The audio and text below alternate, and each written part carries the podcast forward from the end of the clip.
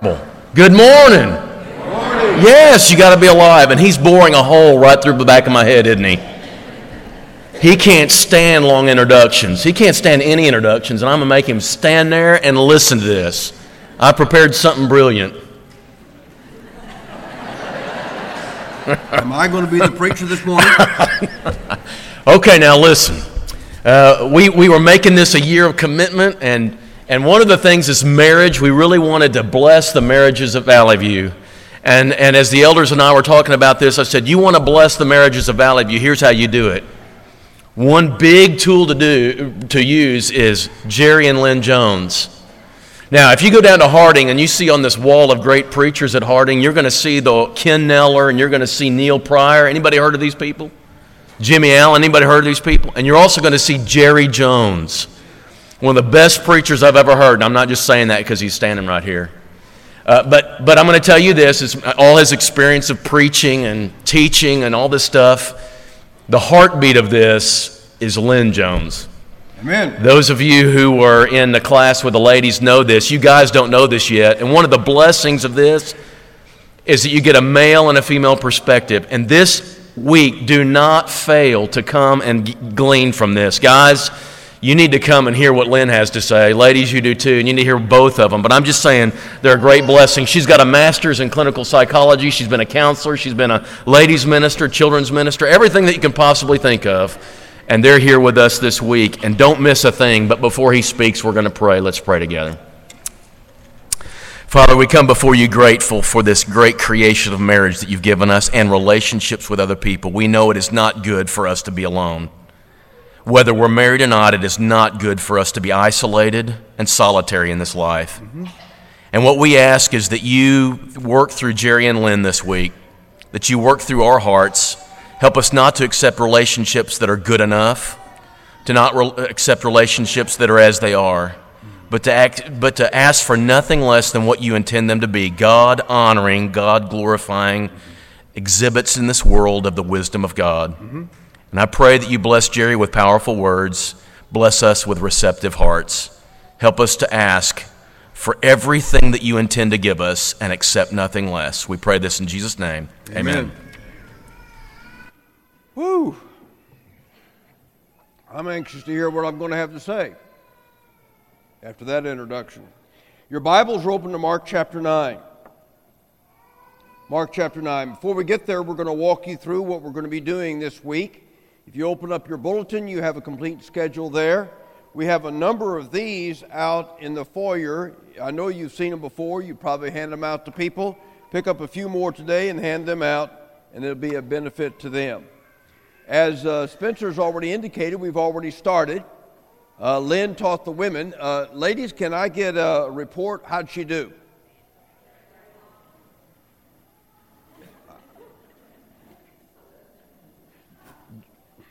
You raise two fingers, or yeah, well, what do you do here? You know, I'm going to assume she did all right. Is that a good assumption, ladies? Good. Thank you very much, gentlemen. I'm not going to ask you how I did. We'll leave that alone. All right, this afternoon at 2:30 we're going to start a recovery from death and divorce. Folks in every church, you've experienced death and divorce. How do you minister to people who've gone through death and divorce? Well, what do you say to them? How do you work with them? Every marriage ends in death or divorce, so how are we going to deal with this? How are we going to work with it? What we're going to do this conference is not just give you information, we're going to give you some training on how to reach other people and how to work with other people. Parenting 101 at 3:30. Parenting is a tough deal today.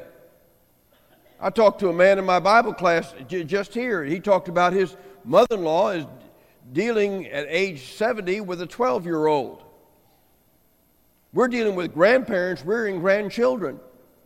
These young people, parents, in case you haven't figured out, are facing problems and difficulties and challenges unlike we have ever seen. In my opinion, right now is probably the toughest time to rear children that I have ever known. The principles that worked with your rearing might not work with your children today without some adaptation. That's why Parenting 101 is so important. You say, well, all my kids are grown. What about your grandchildren? Don't we have a responsibility? Surely we do. We're going to feed you. It says a light supper. what that light means, I don't know, but that's what it's going to be. At 5:30, I'm going to solo God's ideal marriage. What should it be? 6:30, Lynn's going to join me then and talk about affair proofing your marriage. You say, well, boy, I'll never need that one.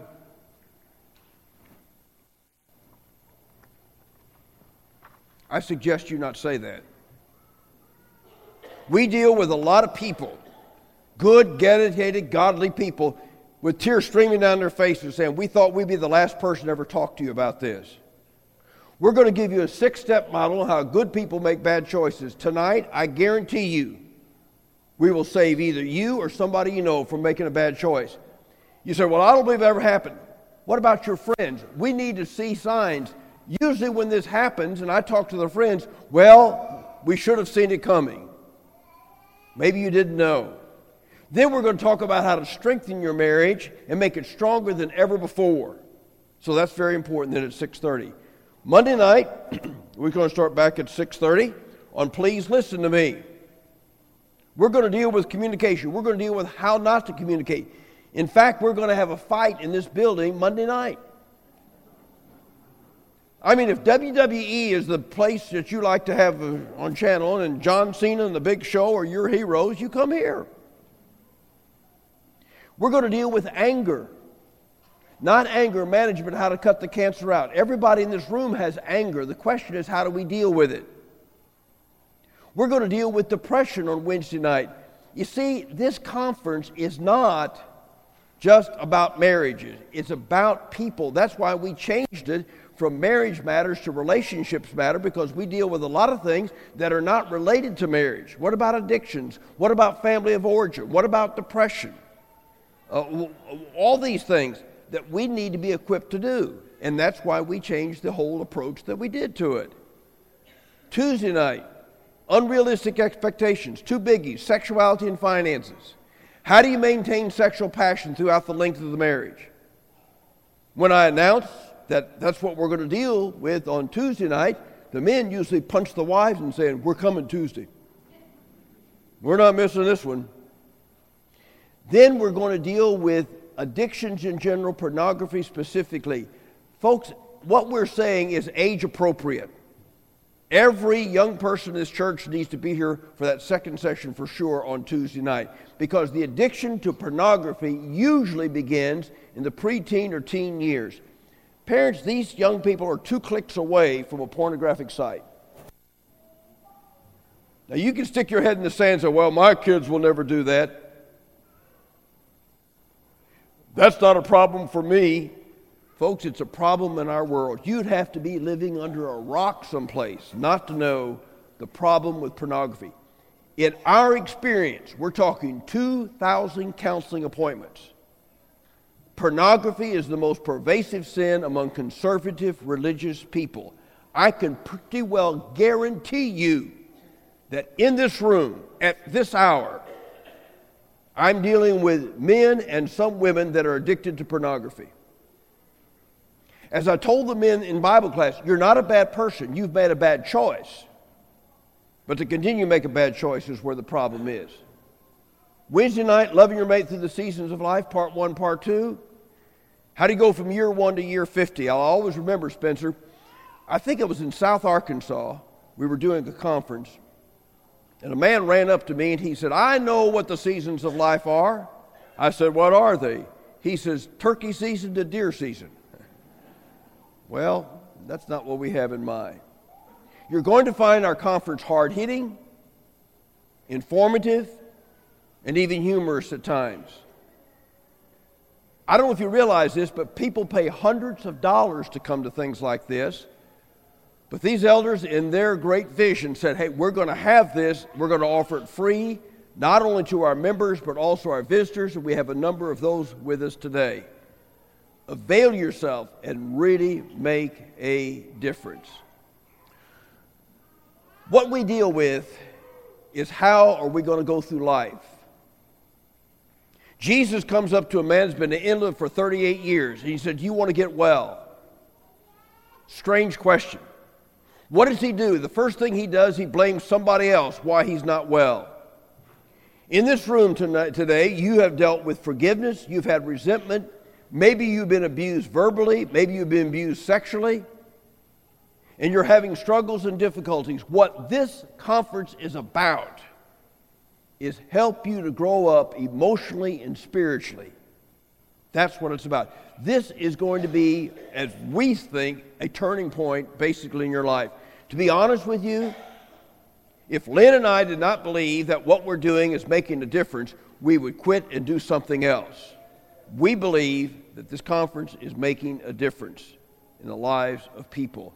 And I'm just urging you to see it as a top priority. Now, when we started this ministry a number of years ago, I sat down with Lynn and I said, Lynn, I said, um, in your work as a psychotherapist, what have you found to be the major issue? Now, to be quite honest with you, when I met Lynn, I didn't know she was a psychotherapist. In fact, when we met, she said, Hi, how are you? I said, Fine. She said, Why do you feel that way? what do you mean, why do I feel that way? By the way, we do free, confidential, no cost counseling. On Tuesdays and Wednesdays, we do it at the Hilton where we're staying, so body will know that you had counseling from us. If you're interested in one of these sessions, two qualifications. One, you have to attend all the conference up to the time of your appointment. And two, you have to be serious about making some changes in your life.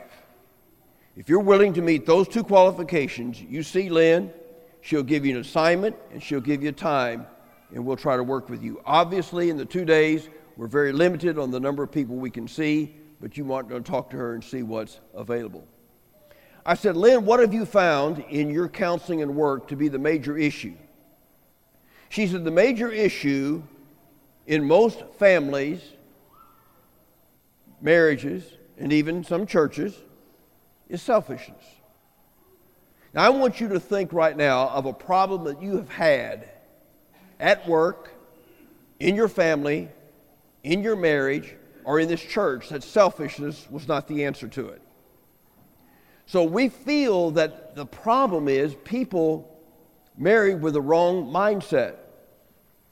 People many times marry for what they can get rather than what they can give. Now, think about that. You don't marry for what you can get, you marry for what you can give. If you have two people that get married for what they can get rather than what they can give, essentially you have two ticks and no dog. Do you understand that in Arkansas? Spencer, I was in New York last year, and when I said that, they just looked at me. They didn't know what a tick was. They thought a tick was some kind of a physical problem. No, a tick, that's why I love Arkansas. A, a tick's in this for what they can get rather than what they can get. Right, church? Right? Okay. So here again, the foundation many times of a marriage or relationship is wrong because it starts out wrong. And you know enough about building that if you don't have a good foundation, your superstructure is going to have problems. Consequently, then, that's why the servant heart is the foundation to everything we want to do. Let's begin with the basis for servanthood. I'm in Mark chapter 9. Mark chapter 9, I'm in verse 33. They came to Capernaum, and when he was in the house, he asked them, What were you arguing about on the road? But they kept quiet because on the way, on the road, they had argued about who is the greatest. Sitting down, Jesus called the twelve and said, If anyone wants to be first, he must be very last, a servant of all. Jesus says, if you're interested in greatness, greatness is not found in how many people serve you, but how many people you serve. Turn over to chapter 10. In chapter 10, Jesus basically says the same thing. James and John get in a little dispute about greatness. What does Jesus say? Verse 43 Not so with you. Instead, whoever wants to become great, whoever, whoever wants to become uh, great among you, you must be his servant. Whoever wants to be first must be very the slave of all. Look at verse 46. For even the Son of Man did not come to be served, but to serve and give his life as a ransom for many. Jesus says, I am willing to model exactly what I want from you. Now, why does Jesus have to repeat the same lesson twice? Because they weren't listening the first time. Having a servant heart really is not by nature we have that. Now, there are a few people that are that way, but generally speaking, we are selfish people. Jesus calls us to live a life that's not natural. It's not natural to be poor in spirit. It's not natural to turn the other cheek. It's not natural to pray for your enemies. And by nature, we're basically not servants. But that's the life that Jesus calls us to live. What about the life of Jesus? Does it not show the importance of servanthood? Absolutely. Jesus washed the disciples' feet, all the disciples, including Judas.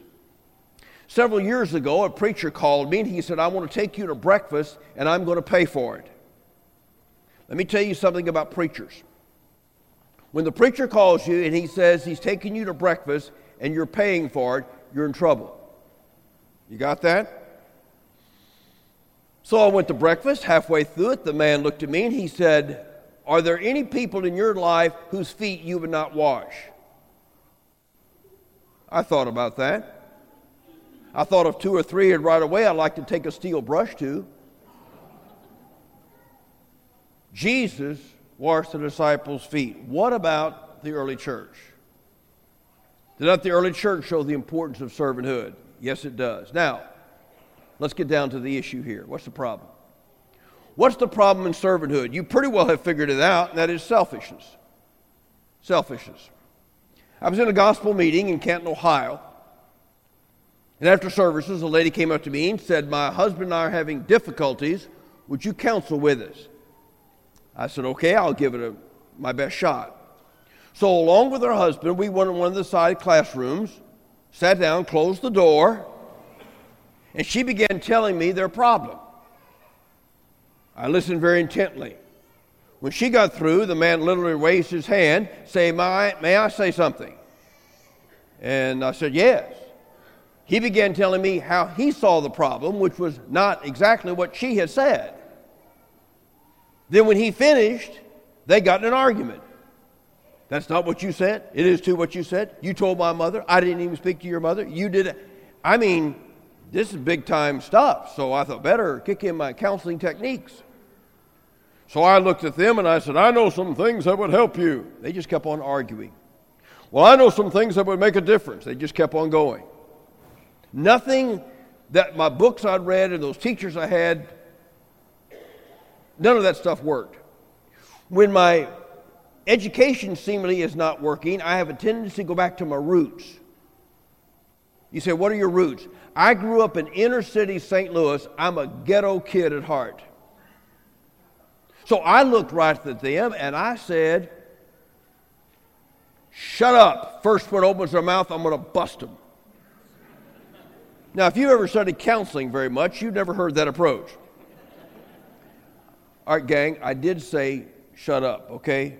Please do not go home and repeat that ever again. That's not a cool thing to do, only in that situation because it worked, okay? They shut up. Their eyes looked at me that big. Nobody had ever said that before. I looked right at the lady. I said, Lady, lady, your problem is selfishness. Will you believe the man was so insightful? He said, That's right. We're going to work on this today, this week.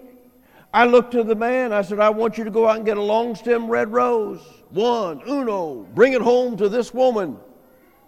I felt the need to be very specific with him. Lady, you act like you've never seen a rose before, which was probably true. Give him his favorite dessert, sloppy kiss, something. All right. Got up to preach the next night, and I always put my Bible up in front. I've always done that.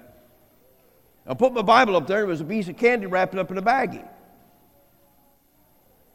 And uh, Spencer will tell you, you hang around pulpits, you can find some strange stuff. I don't see much of it around here, but people put notes up there. One man put his watch up there, didn't think I owned one. Now, what's so funny about that? Spencer didn't tell you, did he?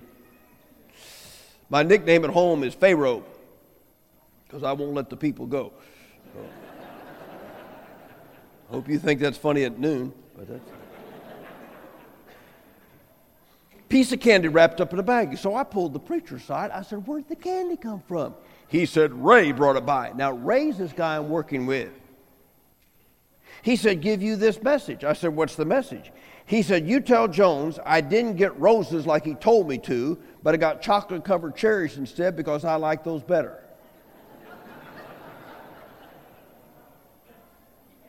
He didn't get it, did he? He didn't get it. Selfishness. Next, what about family of origin? Now, this is a biggie in our conference. Now, listen to me carefully, class.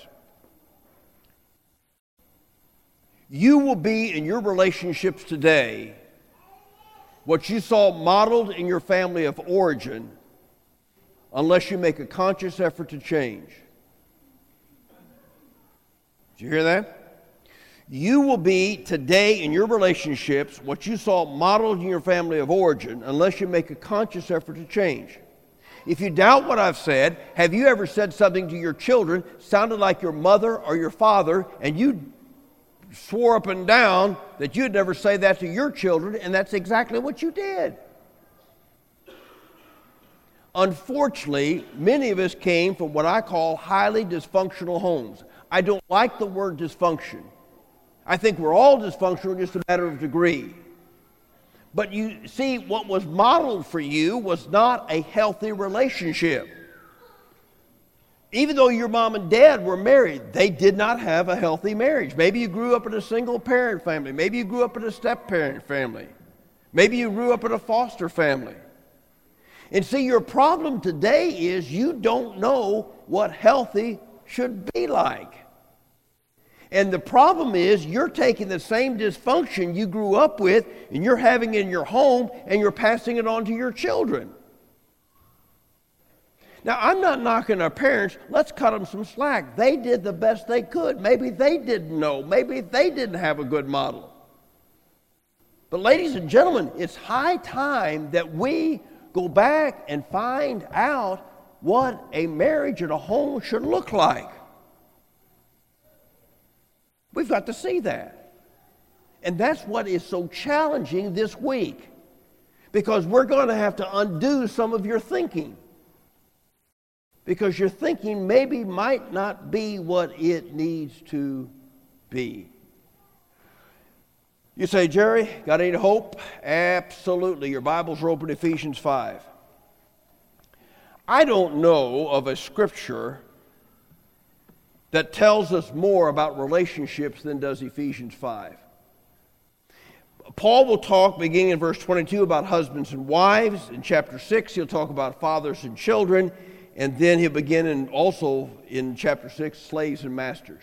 Three relationships husbands, wife, fathers, children, slaves, and masters. Now, in Paul's Greco Roman world, he was going against the grain of what was accepted in those relationships in his day. in his day, the teaching by way of a Greek philosopher by the name of Aristotle that was adopted in Roman culture. Aristotle, in order to bring unity in a Greek city, said that the father, the husband, is Lord, master over wives, children, and slaves. That's what he said would create unity. That same philosophy then was adopted 300 years later. And so Paul then is going against that kind of philosophy in order to try to help these young Christians find out what relationships were all about. When he talks about the fathers and the children, in that day, the fathers did not teach the children, that was the job of the slaves. One out of every three or one out of every four individuals in Paul's world was a slave or a servant. In most cases, they were not treated very well. Paul then comes in with this section of Scripture, which is dynamite, folks, and he is going against the cultural understandings of that day. For instance, in chapter 6, when he tells the slaves to obey your masters with respect and fear, that was going against what was going on. When he tells the masters to treat your slaves in the same way, verse 9, that was against what was going on. So, Paul, in this section of Scripture, which is an important section, is going against what they were being taught and was going against their cultural understandings. Now, listen carefully. It is my firm conviction that we have allowed the world, humanism, socialism, existentialism, whatever it might be, influence our marriages, even in the church. And we have created marriages that are basically not biblical. You say, Well, I'm not sure about that. Okay? When we go through this text, then you're going to have to decide whether your marriage today is biblical or not. I can't decide that for you. But I know this scripture is correct. Now, how do we start? We start in verse 21. Verse 21 controls what Paul's going to do even into chapter 6. Submit to one another out of a reverence for Christ. Now let that sink in. Submit to one another. Now, he begins with the relationships. First of all, he's going to talk about husbands and wives. Now, how is he going to deal with this with people that have come out of paganism and mom and dad was still around the pagan temple? What he did, which was really amazing, he created an analogy. The analogy was Jesus and the church, analogous to husband and wife. Now, let's go through Jesus and the church. Church is from him. I'm the vine and you're the branches. Our goal then is to grow up into him. Chapter 4 and verse 15, if you want a verse. How does the body of the church fit into this? Let's go back to Ephesians. Verse 23 For the husband is the head of the wife, even Christ is head of the church his body of which he's the Savior. He doesn't say the church does the saving, but he says the body is the means by where Jesus does his work as Savior and Redeemer. Church is very important in Paul's thinking. Read the whole book of Ephesians. Now, what is the attitude of toward the church? Look at the next verse. Now, as the church submits to Christ. Question, folks. Why do we submit to Christ? You say, well, because we have to. No, we submit to Christ because we want to. Until have to Christianity becomes want to Christianity, Christianity, you don't get it. God did not come to change our conduct, He came to change our character. Jesus did not come to change what we did, He came to change what we wanted to do. Jesus did not come to change our diets, He came to change our appetites. That's what it's all about. Now, there's something I don't understand that I have watched for 60 plus years. How can a person commemorate the death, burial, and resurrection of Christ, realize all that Jesus Christ has done for them Sunday after Sunday after Sunday, and go out and be the same person as they came in? Folks, I don't get it.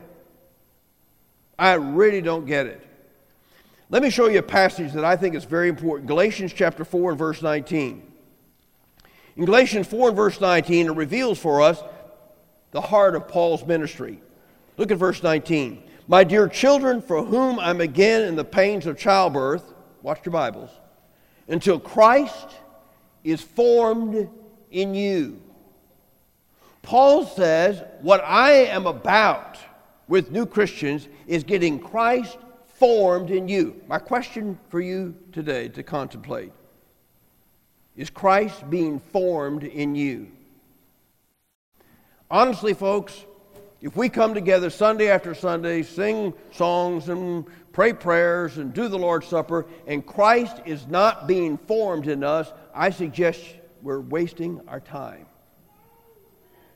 Wasting our time. Well, I've been a Christian for 50 years. That might be true, but there's a possibility you've been a Christian one year 50 times. Because you see, folks, if nothing changes, if our attitudes are the same, if our conduct's the same, then something somewhere is missing. Christ loved the church. Loved the church. Does he love the church in good days? Yes. Bad days? Yes. In between days? Yes.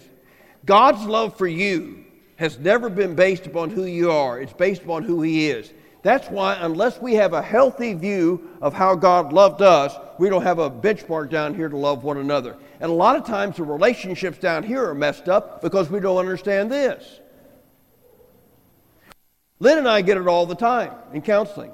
I don't believe I'm good enough to be saved. My response to that is, what else is new? You're not saved because you're good. You're saved because God's good. It's like the preacher gets his picture made for the church directory. He looks at the picture, calls the photographer in, and says, This picture doesn't do me justice. Photographer says, You don't need justice, you need mercy. You know, I don't know if that would apply here or not, but you'll have to figure that out yourself. So, a healthy view of this works this way. Now, what's the analogy? All right, the analogy is first of all, wife came from the husband. How do I know? I've read the book of Genesis. What is their goal? The goal is to become one flesh. Look at verse 32.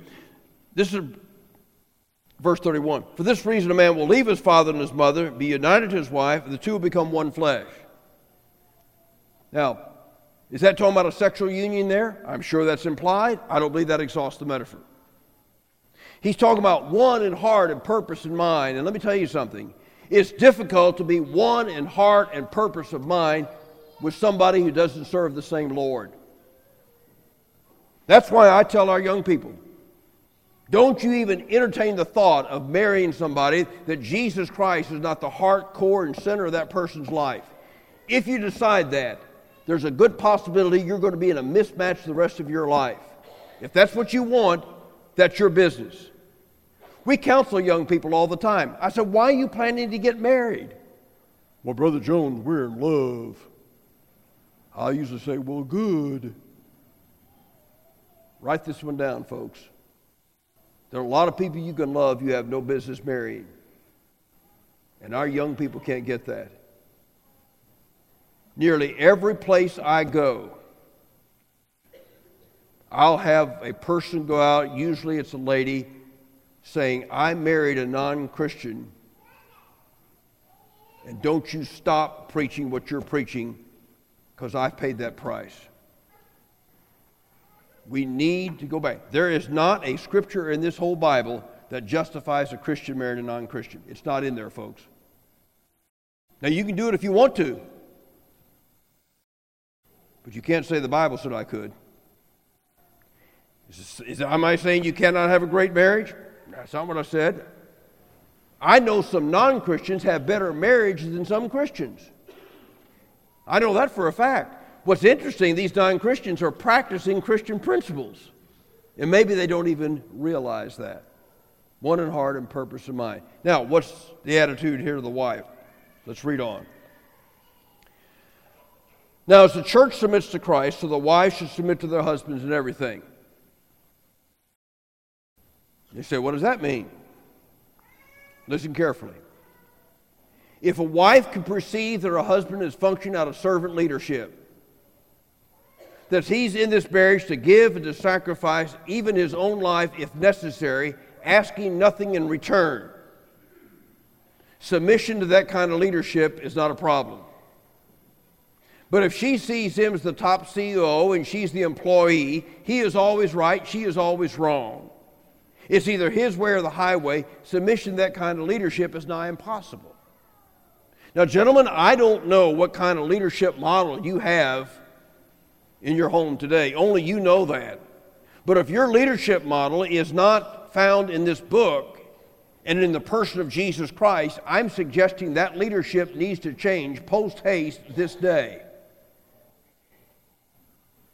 Translated, gentlemen, that means when you go home today, if you've not been leading your wife like the Bible says, the first thing you need to do today is apologize to her, to her for your non Christ like leadership. And if your children are any ages at all, I suggest you apologize to them for the example that you have given.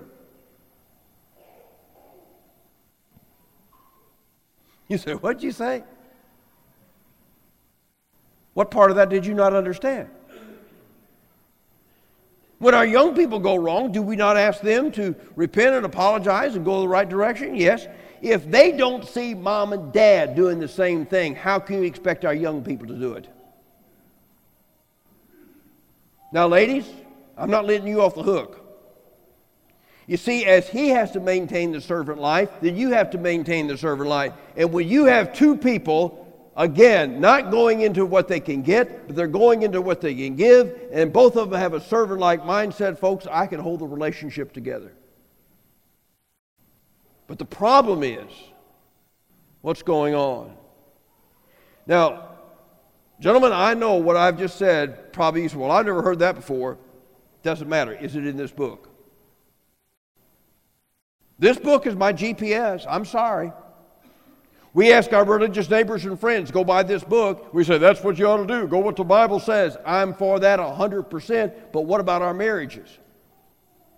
If our marriages are not fine, you see what's happened? Well, that's the way my daddy treated my mother. That's what I'm telling you. That's family of origin. Folks, all I'm doing today is to take you back to this book. If I'm wrong, correct me. I am part of a fellowship that wants to go by what the Bible says. Am I not? Hello? Nobody even amen that, huh? Well, I'll amen it because I think it's good preaching. You see what I mean? We've got to go back to what the book says. And we need to make those changes. This book is not a book of information, it's a book on transformation. That's what it's all about. We are being transformed daily. We're being changed. Why? Because we see the life of Jesus, and that's our model, that's our standard, that's our example. And that's the reason we want to go that way. Well, how are we going to do this thing? Number one, the nature of marriage. Again, it's mutuality. Again, if you see marriage as a boss, who's boss, who's CEO, who runs the show, you don't get it. Folks, it's just not in this book. It's not there. We have allowed the world to dictate to us how we ought to do this thing. And I'm saying, let's go back and let the Bible dictate. Amen? That's all I'm asking. If I'm asking something that's not in the Bible, stop me. You, you don't have a responsibility. But if it's in this book, I'm sorry, you have a responsibility, and I do too. Holiness. Spencer, I read this text for a long time and didn't realize that holiness is heart core. When Paul talks about marriage, he doesn't talk about convenience, he doesn't talk about pleasure. Just read your Bible. Husbands, love your wife just as, underscore that, just as Christ loved the church, gave himself up for her to make her holy, cleansing her by the washing of the water through the word to present her to himself as a radiant church without stain or wrinkle or any other blemish, but holy and blameless. The cry that Lynn and I have heard for 22 years, folks, across this country is that I wish my husband, from the women, I wish my husband was the spiritual leader of our family. I wish he would set the tone. Gentlemen, step up to the plate. This week is a test case. How important are these next four days? I am convinced, generally speaking, we do what we want to do. That, that's just the nature, that's who we are. Let this be important. I will guarantee you, if you come every night, you will learn something you need to apply to yourself or apply to somebody you know. That's very, very important. Holiness. Next. See the marriage, especially, or any other relationships, as an opportunity to grow. Your friends. You pick your friends, and hopefully they will help you grow. Now, if you pick your friends that are not going to help you grow, are going to take you down the hill, you need to change friends. In a, in a marriage, you, we need to encourage one another. Lynn has encouraged me spiritually. I've encouraged her spiritually. It's not a competitive type of situation. And finally, any marriage, any relationship needs to be is this pleasing to Christ? Is this what Christ would want me to do? Now, the very simple bottom line of this thing is found in the book of Philippians. Paul works with a church that there are two Christian sisters, Euodia and Syntyche, not getting along. Can you imagine a church where two women don't get along?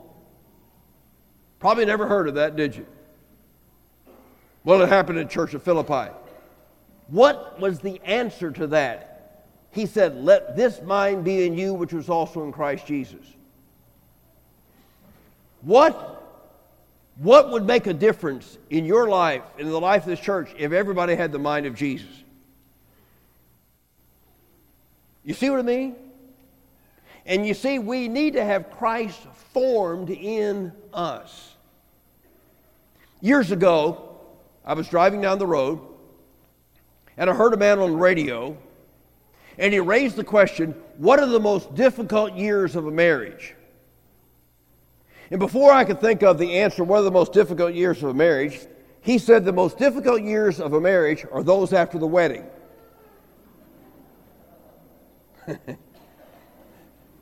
That's pretty simple, isn't it? Nothing runs without maintenance your car, your body, your house. What we are about this week is maintenance, helping you to learn, helping you tune up some things, make them better than what they are. Folks, I don't know how you can face each day without having Jesus as your friend. I really don't. I don't know how you can face life without realizing that Christ is the answer to your life. You've tried everything else, but you failed to go to the very place that you need to go. You say, Jerry, you're talking about my heart now. That's right. If we get our hearts tuned to God and tuned to the mind of Christ, everything else will fall in place. You're here and your marriage is struggling. Maybe you are struggling. What I like about this church, it's a reputation it has. It's concerned about people. They want to pray with people, minister to people, counsel people. That's what it's all about. But they're not mind readers. They don't know what you're struggling with until they find out. Maybe you've thought about becoming a Christian, or maybe you became a Christian years ago and you just scrapped it. Oh, you, you go to church, you got church membership, but you really don't have Christianity. You really haven't decided whether or not Jesus is the Lord of your life. If any of these questions make any sense to you, if we can help you with any of these questions, we're here to do that. Let it be known by coming as we stand and sing. Is your burden